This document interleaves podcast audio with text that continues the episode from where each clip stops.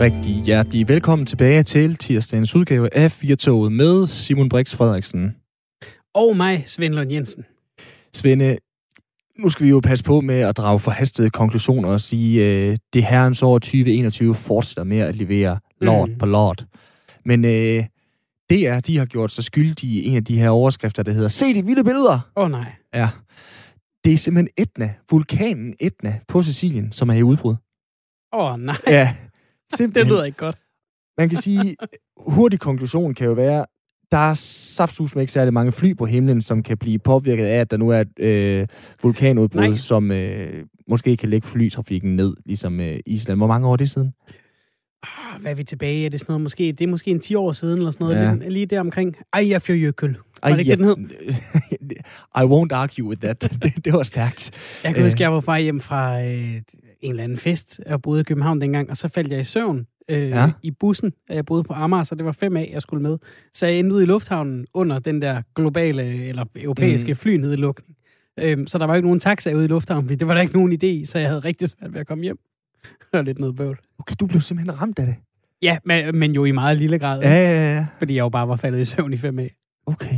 I slutningen af 2009 blev der ja. målt forøget seismisk aktivitet omkring vulkanen. Eyjafjallajökull i Island, hvilket varslede det senere vulkanudbrud, der fandt sted den 20. marts 2010. Ej, det er godt ramt Det er 10 virkelig år, godt ramt. Jeg tænkte, ja, hvad, det, hvad er det for en sølvpapirsat, du har taget på? Det her det er da ikke andet end 5-6 år siden. Sådan har min svigerfar det. Altså ja. alt, alt for ham. Alt er lige sket. Det, det er lige sket. Det er fem år siden. Ja, det er virkelig fantastisk. Og det er det aldrig.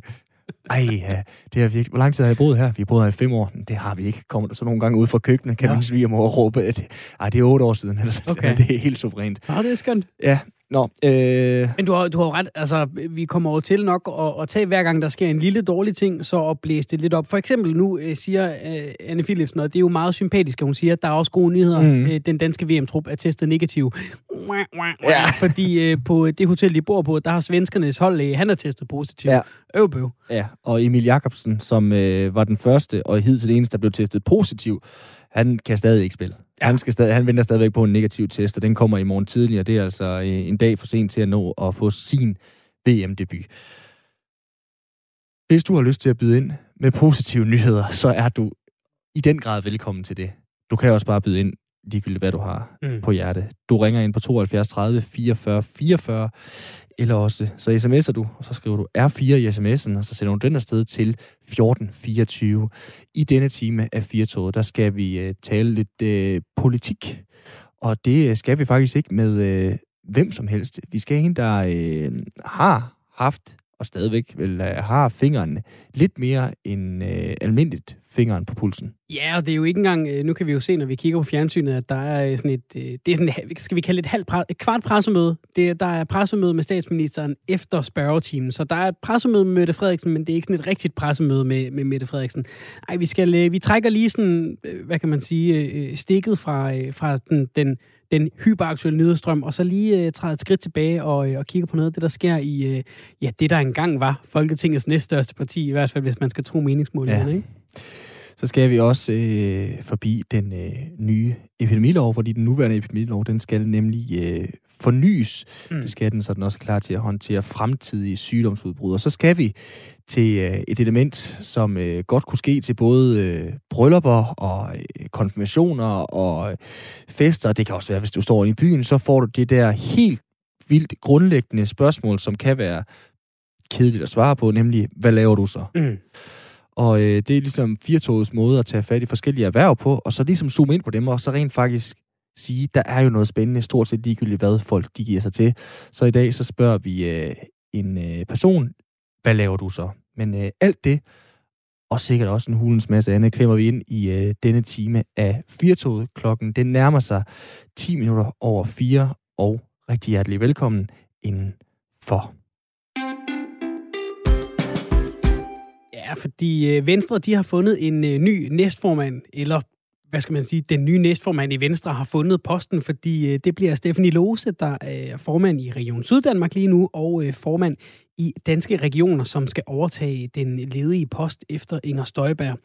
Øhm, der var ledet, og så ventede man lidt på, at der var nogen, der ville række hånden op, og det gjorde Stephanie Lose så, og ikke rigtig nogen andre faktisk. Øh, så det bliver hende, når de holder en øh, ekstraordinær generalforsamling her om øh, et par dage. Jesper Kraft, velkommen til programmet. Tak for det. Du er politisk analytiker hos Kristelig Dagblad, selvstændig rådgiver, så har du en længere karriere i Venstres partiapparat bag dig, senest og til slut som rådgiver for formand Jakob Ellemann Jensen. Et par ord om, om Stephanie Lose. Hvem er hun som politiker?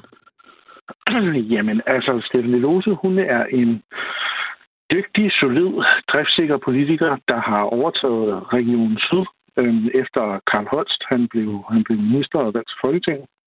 Øh, og det har hun gjort godt, øh, og hun fik et rigtig fint valg til, til regionsrådet i 2017, øh, og så blev hun så formand for Danske Regioner efterfølgende. Og det var lidt af en bedrift i en situation, hvor fire ud af fem regionsformandsposter, de var besat af socialdemokrater. Så hun er en dygtig, driftsikker politiker, der også kan finde ud af at spille spil. Minder hun om nogle af dem, vi øh, ellers kender fra øh, Venstre, Jesper?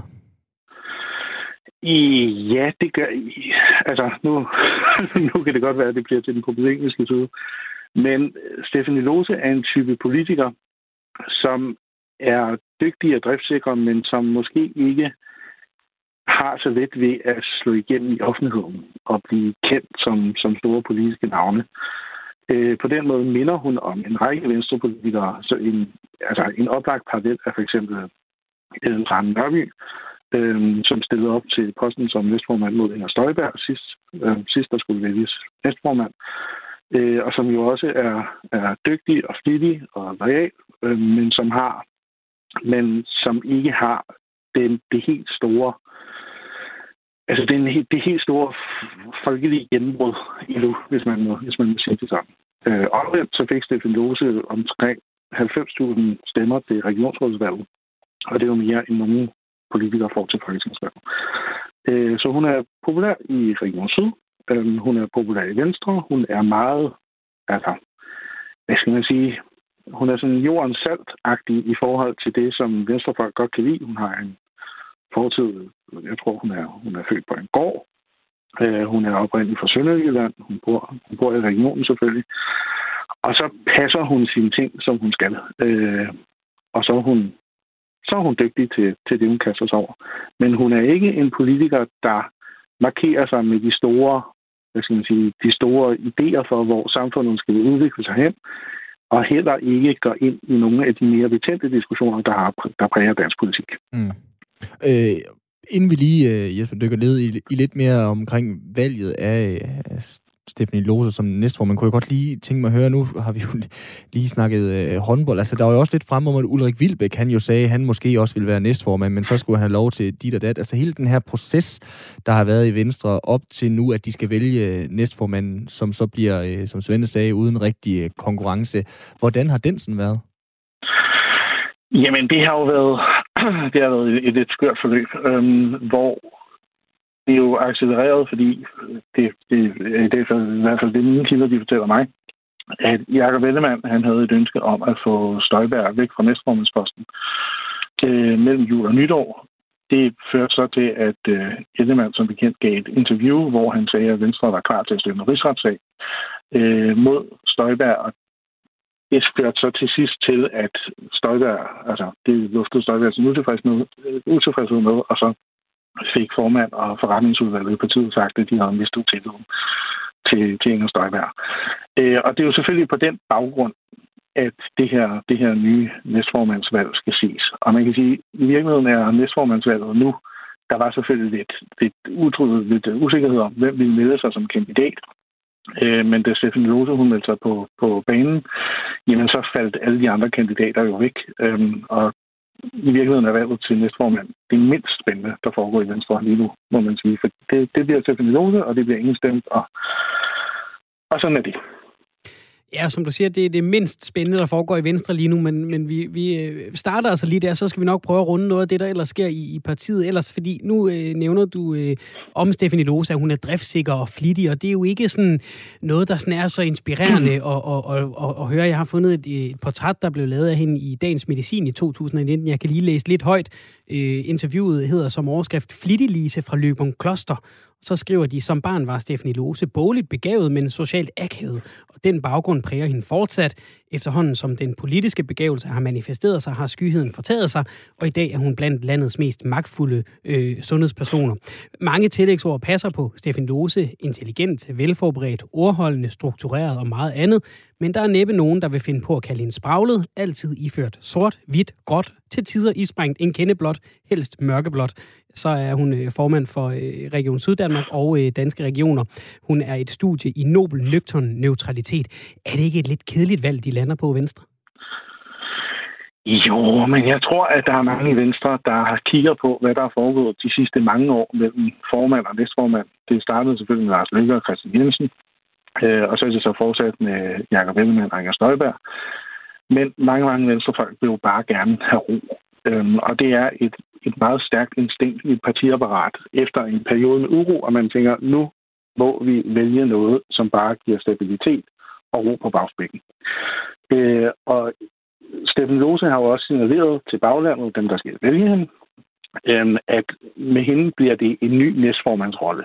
Altså, hun vil ikke tegne partiets linje eksternt. Hun vil mere tage sig af sådan nogle organisatoriske ting i forhold til medlemmerne, og så må, så må formand Ellemann køre, køre den politiske linje. Øh, og det er jo, altså, det er jo på overfladen et, et løfte om, om ro mellem formand og næstformand. Og det, det er et budskab, som jeg tror har en bred appel til mange venstremedlemmer lige nu, der er meget, meget trætte af at se, hvad der foregår i partiet. Og øh, Sofie Løde har, øh, har også øh, sagt, at øh, i en sms til BT her i dag, at øh, den seneste tid i Venstre, så har det handlet alt for meget om personer frem for, for politik. Øh, det her med at, at så få ro på bagsmækken, kan man godt kombinere det med også så at få Venstre op i meningsmålingerne igen? Altså, de, de ruder rundt øh, nede under 10 procent i, i øh, dagens øh, meningsmåling. Ja, altså man kan sige, jeg er for så vidt ret overbevist om, at det bliver forholdet mellem næstformand og formand bliver noget mere harmonisk ved, at det er Steffen Lose i stedet for Inger Støjberg. Øh, det er ikke et øjeblik i tvivl om. Men det, som partiet jo stadig mangler, det er at finde til enighed om linjen. Altså, Venstre er jo et delt parti på kryds og tværs, og det har det været i mange år, men der har hele tiden været en eller anden forståelse for, at hvis man har Inger Støjberg, så er man også nødt til at have Jakob Ellemann og Janne Jørgensen som modvægt. Og hvis Venstre skal være et stort parti, så skal man ligesom kunne rumme begge dele. Øh, og efter, efter valget, Folketingsvalget i 2019, er det som om, at der har været en altså der har været en bevægelse under Jakob Ellemann mod at be, altså fjerne sig mere og mere fra det Inger Støjberg, hun stod for, og det hun er blevet valgt på, og over hen til en mere sådan åben international kosmopolitisk forståelse af verden, hvor en fremmed en ven, du ikke har mødt endnu, og i øvrigt skal, skal Venstre være et meget, meget grønt parti. Øh, og det, den konflikt, der ligger latent i Venstre, og eller latent, nu er den jo brugt ud i tyskerne, sige, den er der jo ikke nogen enighed om, selvom man vælger Steffen Lose.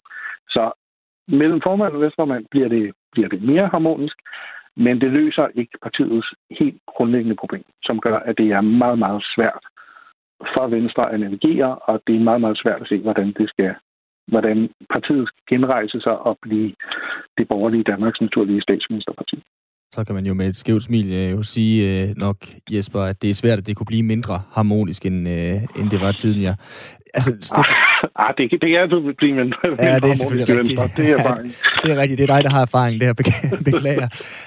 altså, Stephanie Lose er du inde på, hun er jo rigtig dygtig til at manøvrere politisk, og det var jo også øh, en kæmpe både overraskelse, men også politisk sejr, da hun fik den her regionsformandspost øh, nærmest øh, fravast i sidste øjeblik ud af hænderne på Pola Asman op for Region Nordjylland. Altså, øh, selvom Ellemann siger, at det ikke er en, øh, en sådan kronprins, øh, skal, skal, skal han så ryste lidt i, i bukserne og så frygte en øh, kniv i, øh, i ryggen?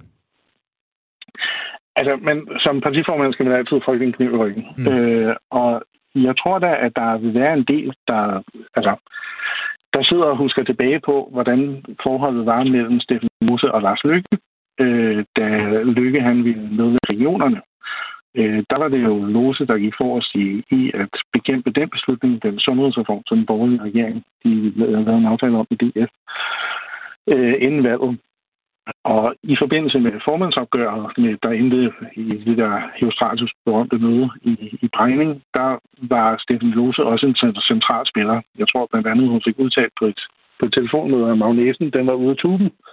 Øh, og der ligesom ikke var nogen vej tilbage for Lars Løkke og Christian Jensen og deres, øh, deres markedskab i front for Venstre.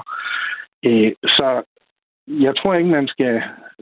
Lad mig sige sådan, hvis jeg sad og skulle, skulle rådgive en partiformand, så ville jeg sige, at der bestemt var ting, man skulle være opmærksom på, og at Steffen Lose, trods sit måske meget savlige, nogen vil sige lidt kedelige ydre og fremtoning, er en magtspiller, der godt kan finde ud af at række brikkerne anden, hvis det, hvis det endelig skal være. Så det tror jeg, altså det tror jeg, man gør sig klog i at, at være opmærksom på. Og hvad så med, med selve Venstre? Altså, øh, som nævnt, den her meningsmåling i dag, den giver dem 9,2 procent. Det er mindre end både konservative og nye borgerlige, og som altid, så meningsmålinger, dem skal man nok tage med et, et grænsalt. Men hvor stor er krisen i Venstre lige nu? Jamen, den er, den er svær at huske større. Øh, hvis jeg, jeg er født i 82, og der, der, der var det valget, hvor, hvor, det gik, hvor det gik endnu værre. Nu YouGov, den måling, der, er, der var i går eller i dag, mm. øh, de, den ligger den stikker som regel noget ud, men den viser en tendens, som, som der også er andre målinger, der har vist.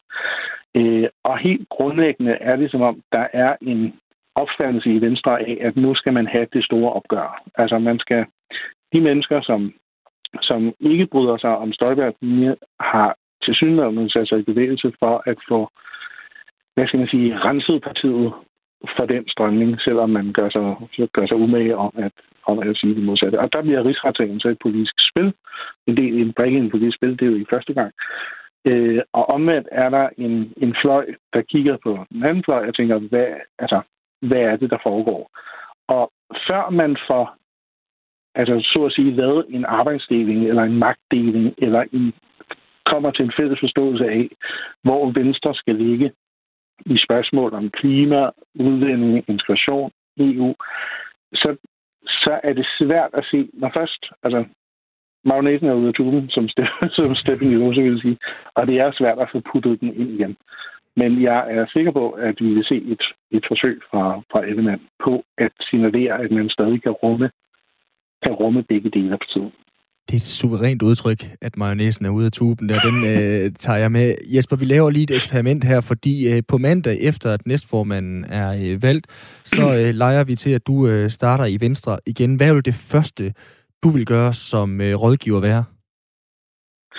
Åh, oh, jeg skulle lige finde ind på det gamle kontor først. øh, men jeg tror ikke, jeg tror ikke, at næstform, valget af Steffen Lose til næstformand kommer til at ændre det store. Mm. Øh, jeg vil sige til, til formanden, at man bliver nødt til at sætte sig ned, og så bliver man nødt til at lave en fornuftig arbejdsdeling, hvor man finder ud af, hvor skal man være grøn kosmopolitisk storbyparti, og hvor skal man være sort landbrugsvenstre støjbærland. Fordi før man finder den fornuftige arbejdsdeling, som alle erkender er fornuftig, så vil der være den konflikt, som vi ser nu i Lyslue. Og så længe den består, så er Venstre ikke et stærkt parti, der kan udfordre noget som helst andet end sig selv. Og hvis man øh, skal se lidt fremad i krystalkuglen, kan man forestille sig, at Venstre, der lige tager en periode og slikker sårene, og måske ikke holder fast på at være oppositionens leder, hvis nu øh, de her dårlige meningsmålinger fortsætter, og så man siger, nu har øh, Søren Pape det patient lidt, og så øh, kommer vi stærkere tilbage? Altså, det er jo noget, der vil gøre ondt helt ind i sjælen på enhver venstremand. Altså, Anders Foghs store projekt, det var jo at gøre Venstre til det, til det førende til det førende borgerlige statsministerparti. Mm. Øh, det er blevet udtrykt sådan, så få han sikrede, at Venstre havde førstefødselsretten i det borgerlige Danmark til, til statsministerposten. Mm. Øh, jeg tror, at de konservative, de vil, det synes jeg også, man så i dag, da, da Pape blev spurgt op det, de vil forsøge at undgå officielt at få det stempel, men jeg er ikke i tvivl om, at det er det, de, det, de går og pynser på. Øh, jeg tror, det vil ske, det vil ske med, med både grød og tænd og skisel, øhm, og man vil ikke være glad for det, men omvendt så taler mandaterne mandaterne til deres sprog. Øh, så det bliver ikke med Venstres gode vilje, men man kan sagtens se for sig en situation, hvor oppositionen er fuldstændig, altså, hvor Venstre er splittet fra de øvrige borgerlige partier, og hvor både Christian Tusinddal og Pernille Hermann, de vil foretrække sig Det synes jeg ligger meget, meget lige for. Jesper Kraft, politisk analytiker hos øh, Christi Dagblad og øh, selvstændig rådgiver. Tusind tak for at være med her. Det er altså Og det var også et uh, lille kig ind i Venstre. Simon, må jeg, må jeg læse lidt mere højt for dig fra, fra det der portræt i Dagens Medicin Kom med af det. Flittig Lise fra Løgum Kloster? Ja. Øhm, hun blev nemlig øh, også øh, fremhævet, der var en, øh, en, der hedder Thy Nielsen, som, som øh, blev spurgt til, øh, hvad er det, der gør Stephanie Lose så, Mm. øh, så skarp? Og han sagde, hun er fagligt skarp, og for eksempel knaldhammerne hurtigt til at regne. Det gør, at der ikke er nogen, hverken i administrationen i Region Syddanmark eller danske regioner, der kan snyde hende i gåsøjne. Og det er en enorm styrke. Og så har hun en elefanthukommelse. For eksempel var vi tit ude for i regionssalen, at der blev stillet spørgsmålstegn ved noget af det, vi havde gjort, og der kunne hun påpege, at det stemte du selv for ved det og det møde. Jeg vil sige, altså, der lægger man bare en lille smule lavt ved at sige, at kvaliteterne er øh, god hukommelse, og at man er hurtig til at regne. Det kommer an på, hvad en næstformand skal kuku. Altså, det, det, jeg, kan jo godt se, hvor du er helst, men selvfølgelig er det jo et lavt sted at sætte øh, barn til en næstformand for øh, Og Danmarks sådan, altså, oppositionsparti. Giv hende, Der, giv, hende en, giv hende en blok og en lommeregner, så er vi lige vidt, ikke? Jamen, det er, jo, det er jo lidt det, man ser fodboldklubber nogle gange øh, gøre der i kris. Der. Det er lidt back to basic. altså, nu skal vi lige have fundet en, der har DNA'et i sig, som ja. er lidt øh, ro på. Altså, jeg skal nok lade med at sammenligne Stefanie Lose med Tom Køler, der ryger ind i Brøndby, men jeg tænker lidt det her med at finde en, som, som kan sit håndværk. Det giver den ro, som Jesper Kraft jo også et mm. eller andet Mm. sted øh, snakker om. Nu snakker vi om Donald Trump i sidste time, der havde svært ved at huske navne Mm. Det kan jo give det et backslash. Øh, det øh, problem øh, lyder det jo ikke til, at Stephanie Lose har. Nogle gange, Ej, nej. så hø- hører man jo det her fra politikere med elefanthukommelse, at så kan de altid lige mingelere rundt til nogle af de der møder der, og så Mm. støder de på en, øh, en viceborgmester i en anden kommune, og så kan de huske, at konen hun øh, blev opereret sidste år i hoften, Mm. og alle de der ting der. Og jeg tror altså ikke, man skal underkende det, Svende. Nej, Det, det- altså, der er virkelig point at hente, øh, hvis man har den der ro og kan indgyde den der øh, respekt. Det er øh, godt til at knuppe albuer. Ja, nemlig. Og lige kan skabe sig sådan jo, vist jovialt forhold til øh, både med- og modstandere. Nå, hvad laver du så? Det er spørgsmålet, vi skal til nu. Du kender det øh, sikkert godt, øh, Svende. Du sidder til en familiefrokost og fortæller lidt om dit eget erhverv. Jeg ved ikke, om du svarer radiovært, eller om du svarer journalist, når. Mm. du bliver spurgt. Og så synes du lige pludselig, at det er sjovere at se malingshører. Ja, det kender jeg godt. Ja. Det er Det det ikke være- altid super spændende at snakke om sig selv på den måde. Og det er måske heller ikke altid super øh, spændende at øh, spørge en anden om det, og så få svar. Fordi øh, det kan være, at der er en murer, der fortæller øh, om, hvordan det er at lægge sten på klister, og så sten på klister, og så kan det blive lidt trivielt. Øh, jeg har selv siddet til familiekomsamler, hvor jeg har hørt om alt fra alarmsystemer til fryseelementer. og det er altså svært at finde det spændende ved det, men de brænder jo for deres arbejde, og det er jo det, der er det fede ved her. Og derfor prøver vi i Firtoget at gøre lige præcis dig, kære lytter, klogere på noget, som du ikke vidste var spændende, uanset om du er art director i København, eller du er svineavler i Vestjylland. Det er vores øh, egen lille erhvervsklub, så fremover, der vil vi sætte os til bords og spørge et øh, givet erhverv om alle de her fordomme og klichéer og tricksene i erhvervet. Og dagens bordherre, det er Søren Justesen. Og Søren, øh, først og fremmest, hvad laver du så? Jamen, øh, jeg er jo øh, en glad ejendomsmaler, som I selv udtrykker det, i, øh, i Aarhus. Allerførst, Søren, hvad er den sjoveste historie, du er øh, blevet stødt på, eller øh, selv har erfaret i dit erhverv? Jamen, øh, den sjoveste historie, tænker jeg, jeg kan ikke øh, prale at have solgt hus til nogle, øh, nogle kendte mennesker eller, øh, eller andre, men, øh, men jeg mindes ret tydeligt en, øh, en fremvisning, hvor jeg kom ud på fremvisningen, parkerer min øh, daværende lille Polo fra 2002 i sælgers carport, øh, kører igennem fremvisningen og kommer ud igen og skal egentlig til at, at bakke ud af den her carport. Øh, og da jeg sidder i bilen og skal til at bakke, så, så fornemmer jeg en eller anden modstand i bilen, der gør, at jeg ikke rigtig kan, kan bakke. Jeg tænker egentlig bare, at det måske er en lille kant eller en øh, kantsten. Så jeg, jeg giver den godt med gas, og finder så ud af, at det rent faktisk er højre bagstolpe i carporten, jeg så er kørt op imod. Uh-oh. Så det ender simpelthen med, at uh, sælgers carport, den falder ned i taget på min, uh, på min lille polo. Øhm, og jeg må jo ringe til sælger og sige, at uh, carporten, den er faldet sammen. Så øhm, ja, det var ikke... Uh, men, men det sjove er, at huset faktisk øh, efterfølgende bliver solgt. Så, øhm, så det er ikke godt. Okay. Og, Ja. det, og du, det var ikke dig selv, der købte det, fordi du havde ødelagt carporten. Altså, det, det er ligesom i supermarkedet, Nej, det, hvis man ødelægger en liter det kunne man godt... Øh, ja, nej, det kunne man godt friste til at tro, at jeg næsten blev tvunget til, men, øh, men dog ikke. Så øh, ja, men, men det kostede jo ja, desværre en, øh, en ny carport på, på vores regning til sælger. Så, øh, men det er jo sådan, det er.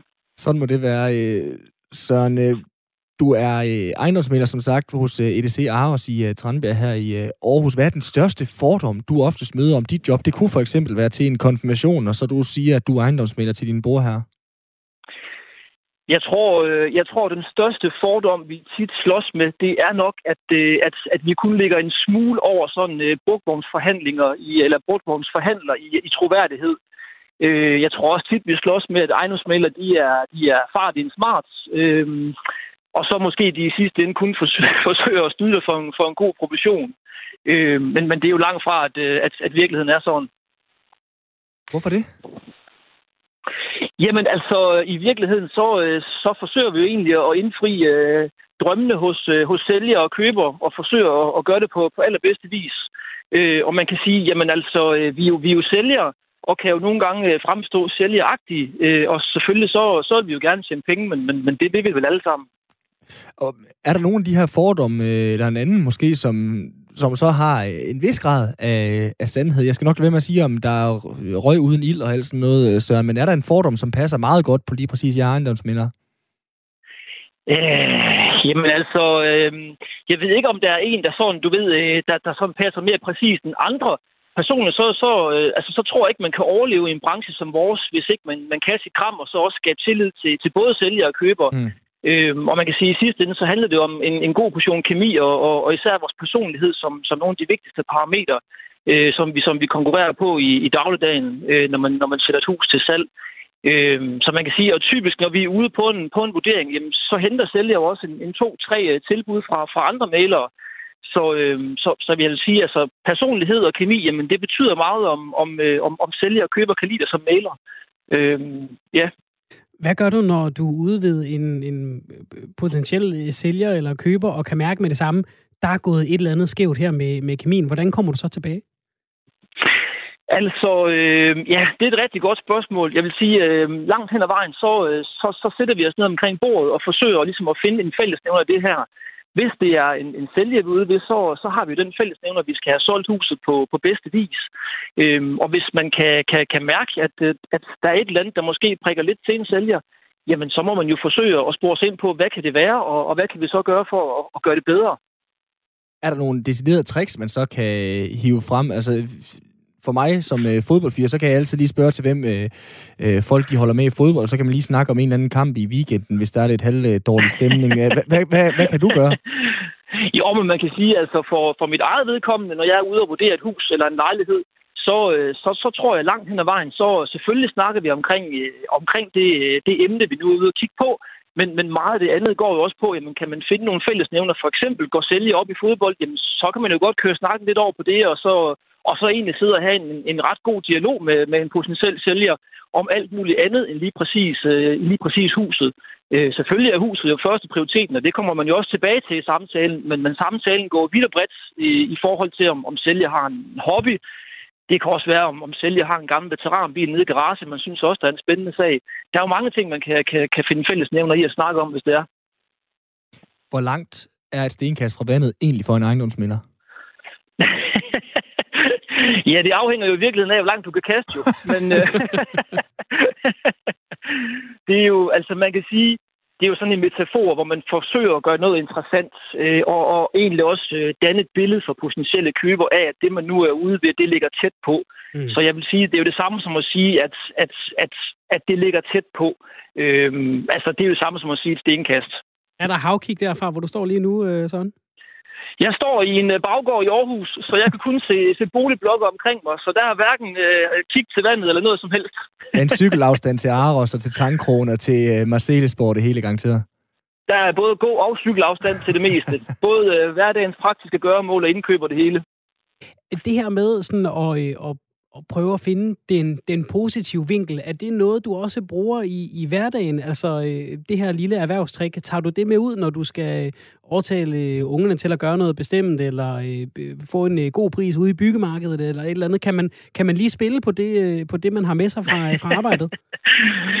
jo, men jeg vil sige, altså, øh, men, man, altså hen ad vejen, så, så lærer man selvfølgelig nogle, nogle, nogle tips og tricks. Øh, og jeg tror også, jeg tror sådan hele vores branche er jo nok præget af, af folk, som, som, som, som, som har det her lidt sælgergen, og som, som, som kan deres ting selvfølgelig.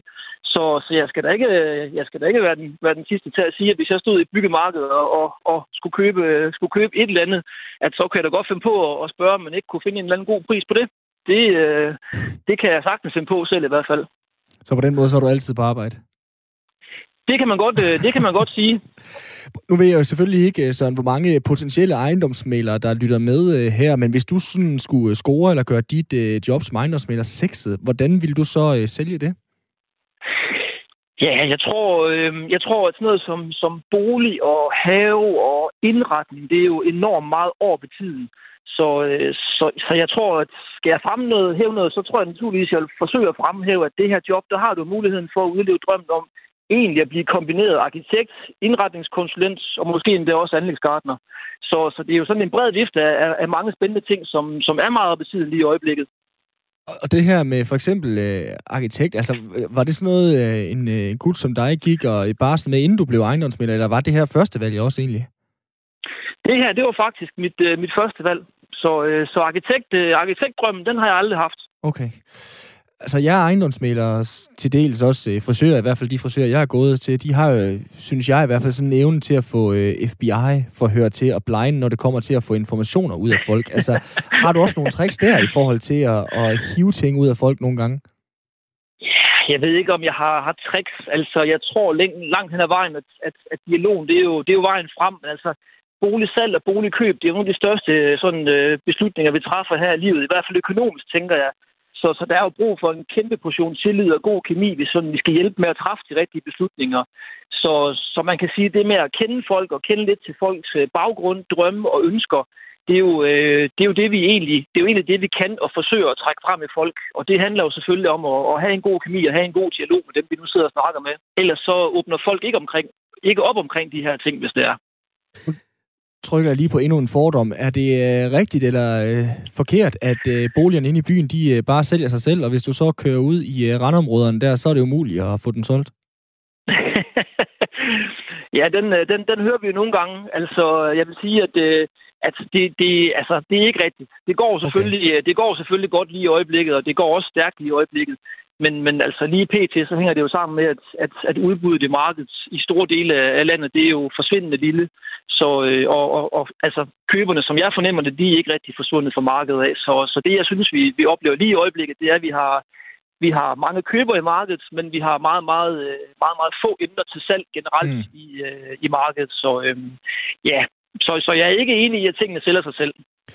Nu er det selvfølgelig også øh, en fordom, som vi, vi heldigvis øh, får lov til at, prøve af på dig, Søren. Så jeg ved ikke, øh, om det vil være anderledes, hvis du sad til et middagsselskab. Men jeg kender da i hvert fald nogen, som jo siger det her med, at det må godt nok være nemt at være ejendomsmælder inde i byen, fordi at øh, de øh, til hø til jo bare sælger sig selv. Er det nogle gange, hvor det er træls at blive mødt med nogle af de her fordomme? Nej, det, det synes jeg egentlig ikke, det er. Men jeg kender dem jo godt øh, langt hen ad vejen, og jeg har også selv en, en svigerfar, som, øh, som, som, øh, som godt kan lide at prikke lidt til mig hen over en, en god flaske rødvin en lørdag aften. Så, så jeg vil sige, øh, det, det praller af på en type som mig. Øh, og jeg tror generelt, så er vi måske en branche, som, øh, som, som tit møder det. Så det er jo ikke ukendt for os. Så, øh, så nej, jeg tror ikke, I kan, jeg tror ikke, I som sådan kan ramme, øh, i hvert fald ikke mig med det. Må jeg høre, jeg har tit tænkt på, øh, Søren, det er jo meget jer ja, ejendomsmalere, og så politikerne, der hænger billeder op af sig selv for at, at sælge den vare her. Altså, hvad, hvad, ved du noget om, hvad historien er det her med, at, at, at øh, en, en ejendomsmalerreklame, det er et stort billede af ejendomsmaleren selv, øhm, og, øh, og, og, og, og, og hvad det også betyder for dig som ejendomsmaler, fordi det må alt, alt andet end lige betyde, at man bliver genkendt lidt oftere, end, øh, end hvis man nu var øh, købmand nede i den lokale øh, supermarked eller et eller andet.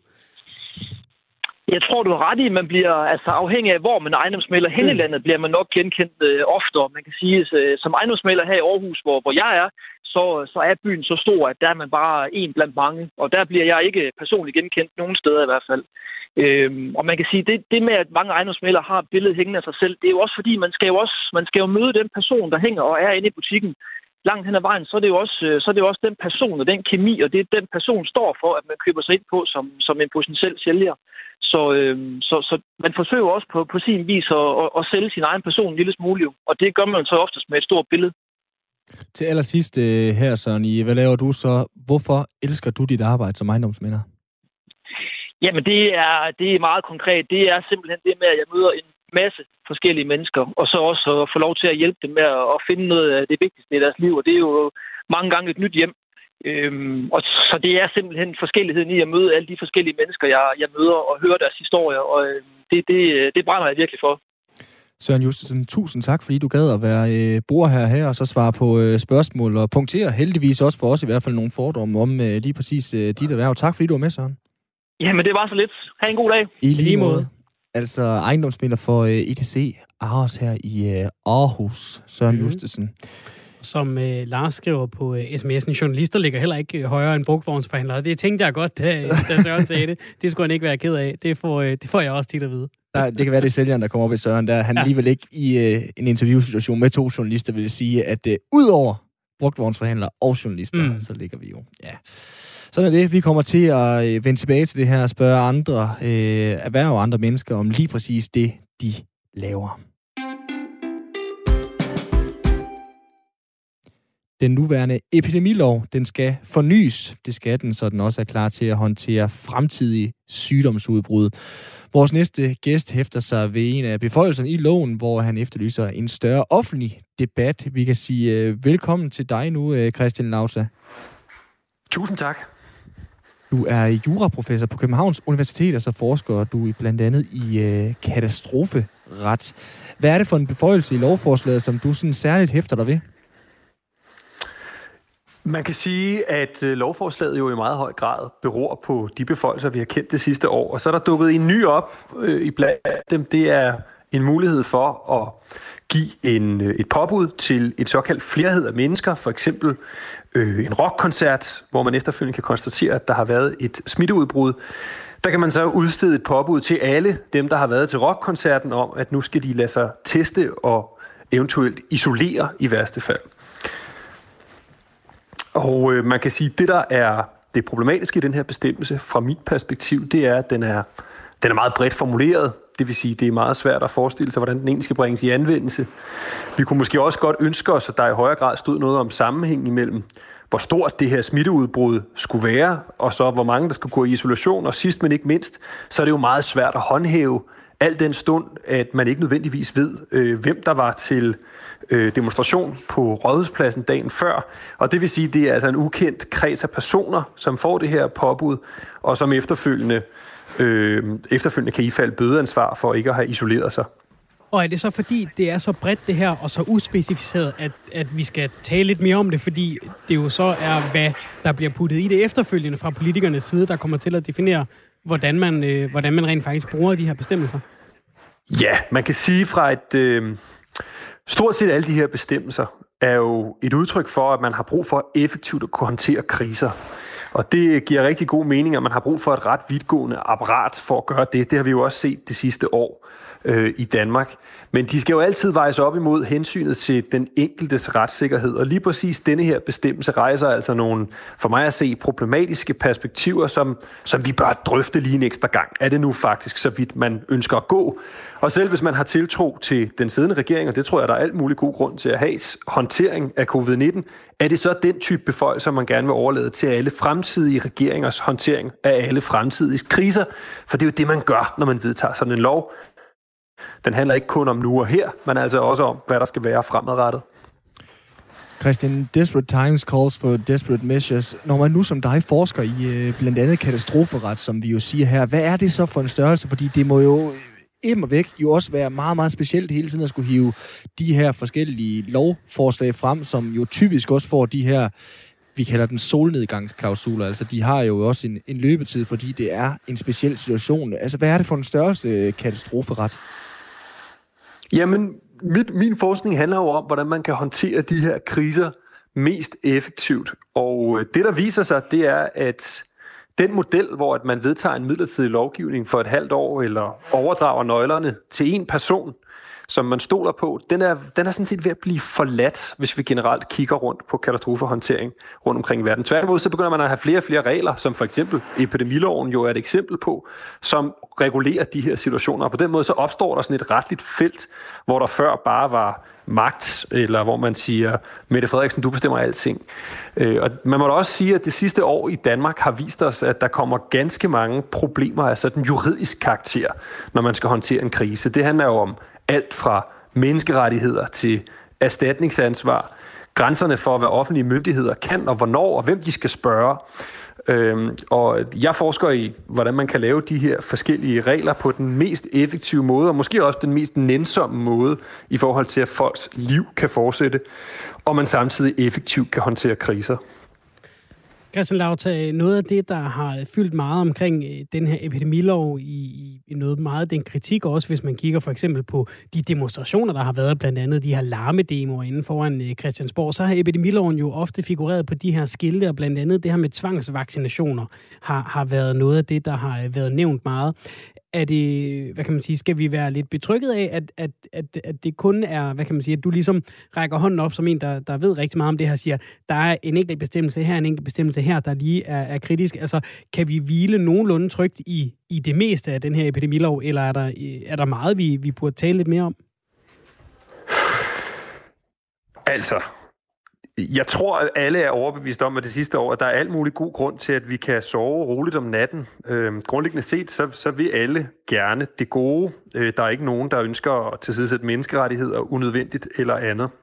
Det tror jeg sådan set godt, vi kan sove roligt omkring, og det tror jeg sådan set også, at epidemiloven grundlæggende set øh, skaber rammen for. Men det er et meget vidtgående apparat af beføjelser, og når man giver et så vidtgående apparat af beføjelser af en virksomheds karakter, så er det sundt i et demokrati at snakke om, er det den rigtige balance, vi har fundet imellem hensynet til den enkeltes rettigheder over for vores kollektive hensyn til at kunne håndtere en epidemi.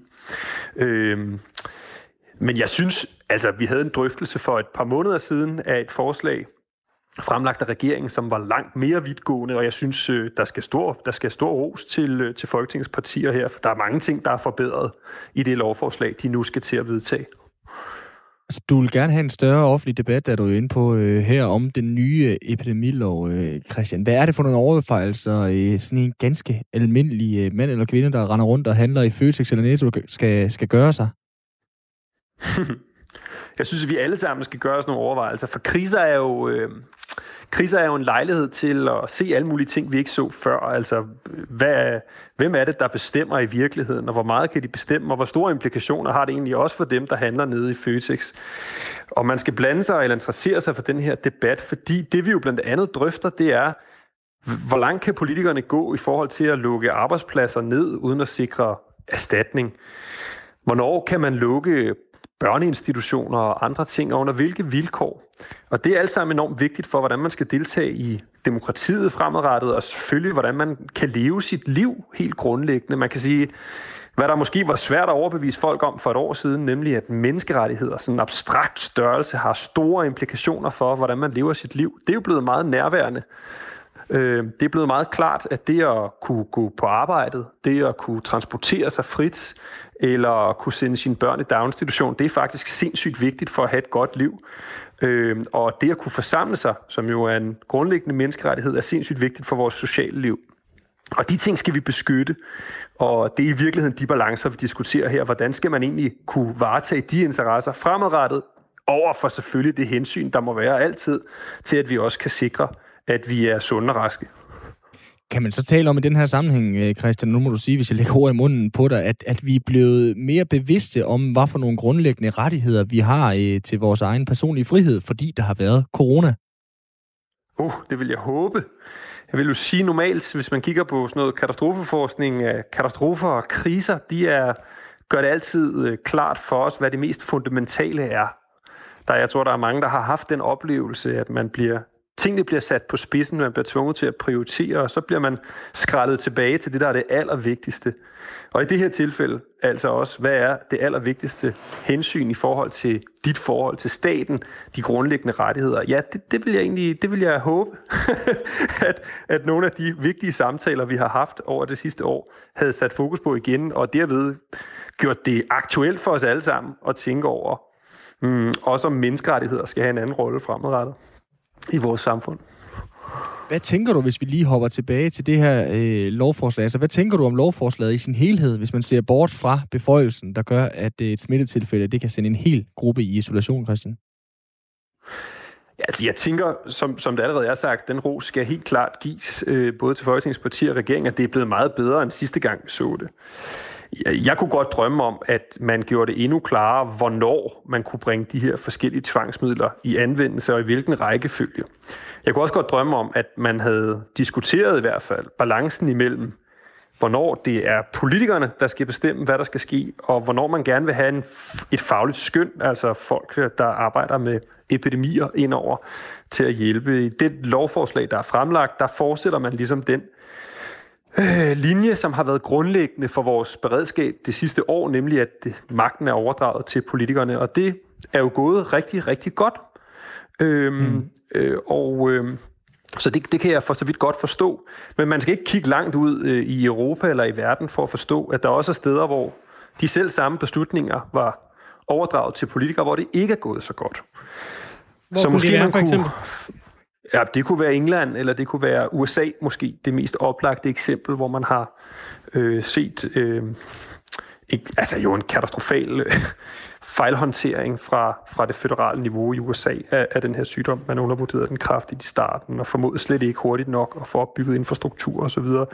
så man kan sige, at alt det, der i virkeligheden er gået godt i Danmark, nemlig at vi har haft øh, en gruppe politikere, der har taget stort ansvar og med stor succes har truffet rigtige beslutninger undervejs, det, det er jo så gået galt andre steder i verden. Og det taler for mig for, at når man nu laver et system, så skal man ikke lave et system, som, altså, som skal kunne håndtere fremtidige epidemier. Så skal man ikke kun lave det på, hvad vi lige har oplevet.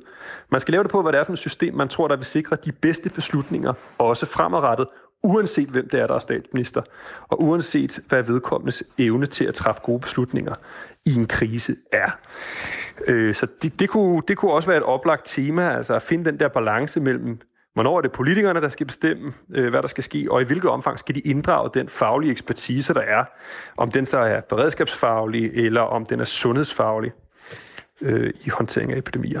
Og hvis vi så kigger på, på hverdagen, øh, forhåbentlig efter, efter sådan en, en pandemi her, øh, så vil der jo være alle mulige situationer, hvor, hvor det her så skal foldes ud i virkeligheden, og, og, og virksomheder skal prøve at finde en måde at, at begå sig på i, i den nye virkelighed. Det kan jo så være for eksempel festivaler, der vil lave vaccinepas, eller restauranter, der laver nogle bestemte regler. Hvor meget skal vi hver især være opmærksom på vores øh, personlige rettigheder i, i, i den periode, der kommer efter? Ja, og, og den periode, der kommer efter, det, det er jo så forhåbentlig en periode, hvor der ikke er brug for vaccinepas på festivaler, hvis, der, hvis vi kommer der til en mm. dag. Øhm, altså, jeg, jeg vil jo håbe, at, øh, at man tager med sig, også fra den her periode, hvad det er, det vigtigste er. Om man så har fået en, en, en, øh, fået en oplevelse af, at det i virkeligheden var ens familieliv, der gav en øh, værdi, eller ens arbejdsliv, eller i det her tilfælde, at man har fundet ud af, at det, at vi har grundlæggende menneskerettigheder og demokrati, det er ikke kun sådan noget skåltale snak, som øh, juraprofessorer øh, snakker om i radioen. Det er også noget, der har rigtige implikationer for ens liv. Øh, det, det, det, det er sgu noget, der definerer, om, øh, om man kan komme på arbejdet, og om man kan få lov til at deltage i onkel Finds øh, 50-års fødselsdag. Øh, så det har, det har enorm værdi, at vi bakker op om det, og det, det gælder jo både politisk og i vores, i vores hverdagsliv. Det her, det var sgu ikke bare en øh, juraprofessor, der bare snakkede i radioen. Christian Lauda, tusind tak, fordi du gad at være med her. Selv tak. Altså øh, professor på Københavns Universitet i øh, Jura. Man skal holde tungen lige i munden i, mm. øh, i det her, men så er det jo godt, at der er nogen, der rent faktisk kigger på øh, alt det, der står med småt, uanset om de øh, læser statskundskab, eller om de læser øh, jura. Mm. Puha. Var det en hård omgang?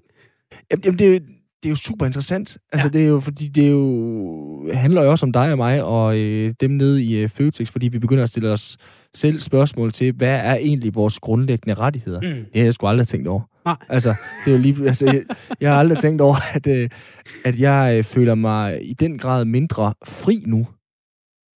Nå, men det jo fordi at der er nogle øh, helt overordnede ting, der gør, og så kan vi snakke om, hvad, hvad der er ret, pligt og øh, opfordringer fra regeringen og øh, statsepidemiologernes side, men der er bare ting, som er rigtig svære at gøre nu, i forhold til for to år siden. Mm.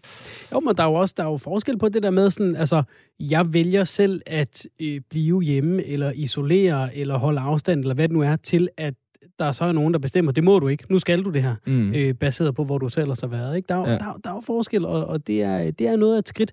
Så, øh, så som øh, Christian Lauter her siger, et vigtigt, øh, et vigtigt sted at slå ned og, og tale om det, der, der foregår på de helt store linjer, selvom det er komplekst stof. Ja, man bliver jo grebet af den der iver øh, af forventningsglæde, som der jo også er. Nu hiver du jo selv frem i vaccinepasset. Øh, passet. altså, bare jeg hører det ord, så ser jeg jo bare en øh, strand i Barcelona for mig, eller en øh, festivalplads og et øh, halvtomt lunken krus med fadøl.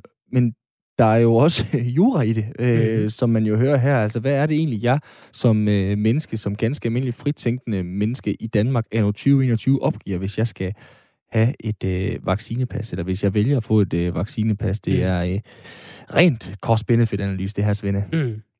Ja, det er, det, og det er, jo, det, er jo, det er jo sådan, det er, ikke? Det, det, det, det, det er til næsetippen og ikke ret meget længere ofte, ikke? Med de der ting. Lige nøjagtigt. Vi når øh, ikke så forfærdeligt meget mere af tirsdagens udgave af Firtoget. Det her, det er den øh, 19. januar 2021. Der er øh, ikke noget pressemøde i dag. Øh, heldigvis for det, skulle jeg lige så sige. Men øh, Mette Frederiksen har altså luftet, at restriktionerne muligvis kan komme til at øh, fortsætte efter den øh, 7 februar. Øhm, Mm. Men vi må jo se, hvad der ligesom sker i kontakttallet, som jo er det, de kigger meget på, altså hvor mange 10 mennesker smitter i øh, Danmark. Det er nede på øh, 0,6 nu. Samtidig er øh, kontakttallet for den her B117-mutation af coronavirus, den britiske mutation, fordoblet, så der er øh, nok at øh, tage fat på. Jeg ved ikke, hvorfor jeg siger det, om det bare var for lige at sende lytterne afsted øh, til aftensmadsbordet med lidt, armen hyggelig, over lidt hyggelig kontakttal-snak. Ja, lige præcis der. Der er mange tal at forholde sig til uh, lige i øjeblikket. Hvis du skal have nogle flere tal, så er det, at uh, mellem 15 og 17 i morgen, så er der også fire tog igen. Ja, så tager vi nogle flere tal. Det, ja. det kan jeg godt afsløre. Ellers så skal jeg hjem og lave nogle øh, matematiklektier. Der kan jeg også øh, bruge nogle, øh, nogle tal. Ja. Et andet tal er jo for eksempel 17. Det er det, mm. klokken er lige om lidt. Det er der, vi skal have det næste nyhedsoverblik her på, øh, på kanalen. Så det kan du endelig blive, øh, blive hængende til for at få øh, det sidste nye fra, øh, fra ind- og udland.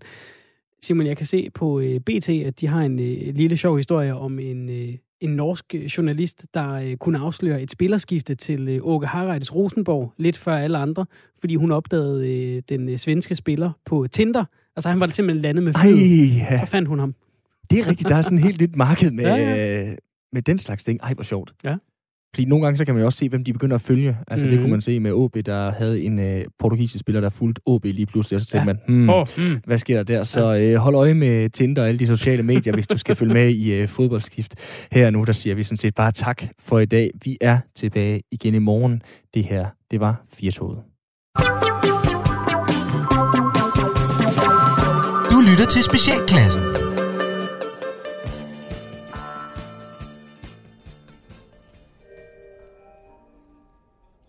Så står jeg her ved Aarhus Hovedbanegård for at spørge tilfældige danskere, hvor han eller hun er på vej hen.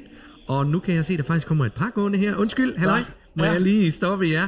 øh, hvad hedder I, og hvor er I på vej hen? Øh, Jeg hedder Karl. Jeg hedder Pernille. Hej Karl og Pernille. Ja. Nå, og hvor er I så på vej hen? Vi skal over besøge vores datter, øh, Lisette, i København. Så det er, det er den lange tur over til hovedstaden. Ja, det må man sige. Vi har lige fået sådan et par orange billetter. Mm. Så nå, jamen, det gør det jo lige lidt, øh, lidt nemmere for pengepunkten, når man skal afsted. Ja, det, det, det må man sige. Det er jo dyrt nok i forvejen, det hele. Ja, det er meget dyrt. Så faktisk. det er sgu... Ja, Ja. ja. Så, nå, så, så, så det er datteren over i øh, Hun er København, der hun trækker. sidder i København, og, Ja. og vi er bare tilbage her. Og øh, vi har et lille firma, der sælger rullegræs. Nå, hvor spændende. Ja, det er faktisk rigtig, rigtig spændende. ja. Det er en meget spændende erhverv, og, og spændende job i det hele taget, synes der. Det må også Jeg være en sy- måde, hvor man møder mennesker på. Ja, Ja, og vi er det jo får også mange... mange, jo, øh, mange parcelhusejere, vi møder rundt omkring. Ja. Ja. Ja. Jo, og øh, Pernille er uddannet gartner i sin tid, ja. og øh, jeg er godt nok uddannet smed, men øh, du ved, så faldt vi jo. Så kan Ja, du vi sørge for, at rullegræsset det bliver sømmet fast. Man sømmer det ikke fast. Nej, det, øh, Nej. Man, nej, nej, men, man, øh, man lægger det ud. Ja, Vi, ja. vi har mange det, spændende ikke? oplevelser ved det her. Men Så hvad, skal vi- hvad, hvad, skal I så, når I Jamen, kommer til København? Vi skal over besøge, som sagt, uh, Lisette. Uh, vores datter, hun er, uh, Lige aflaste en smule der ja, på... hun er blevet alenemor. Ja, Nå, for Ja, ja, hun var sammen med en af de der perker, der som skrider, du ved. De, øh, de er jo ligeglade, ikke? Så, Så hun er rigtig ked af det nu, og, og er, er, er desværre, øh, ja, hun er blevet glad for, for stoffer. ja, Så øh, ja, så nu skal vi over og hjælpe hende lidt, og så, øh, det er lidt hårdt, fordi nu skal vi jo så skaffe øh, metamfetamin, både til hende og, og, og selvfølgelig også til, øh, Til os selv. Til os selv. Ja. Vi, vi er store forbrugere af det. Jamen, god, god tur så. Tak for det. Tak.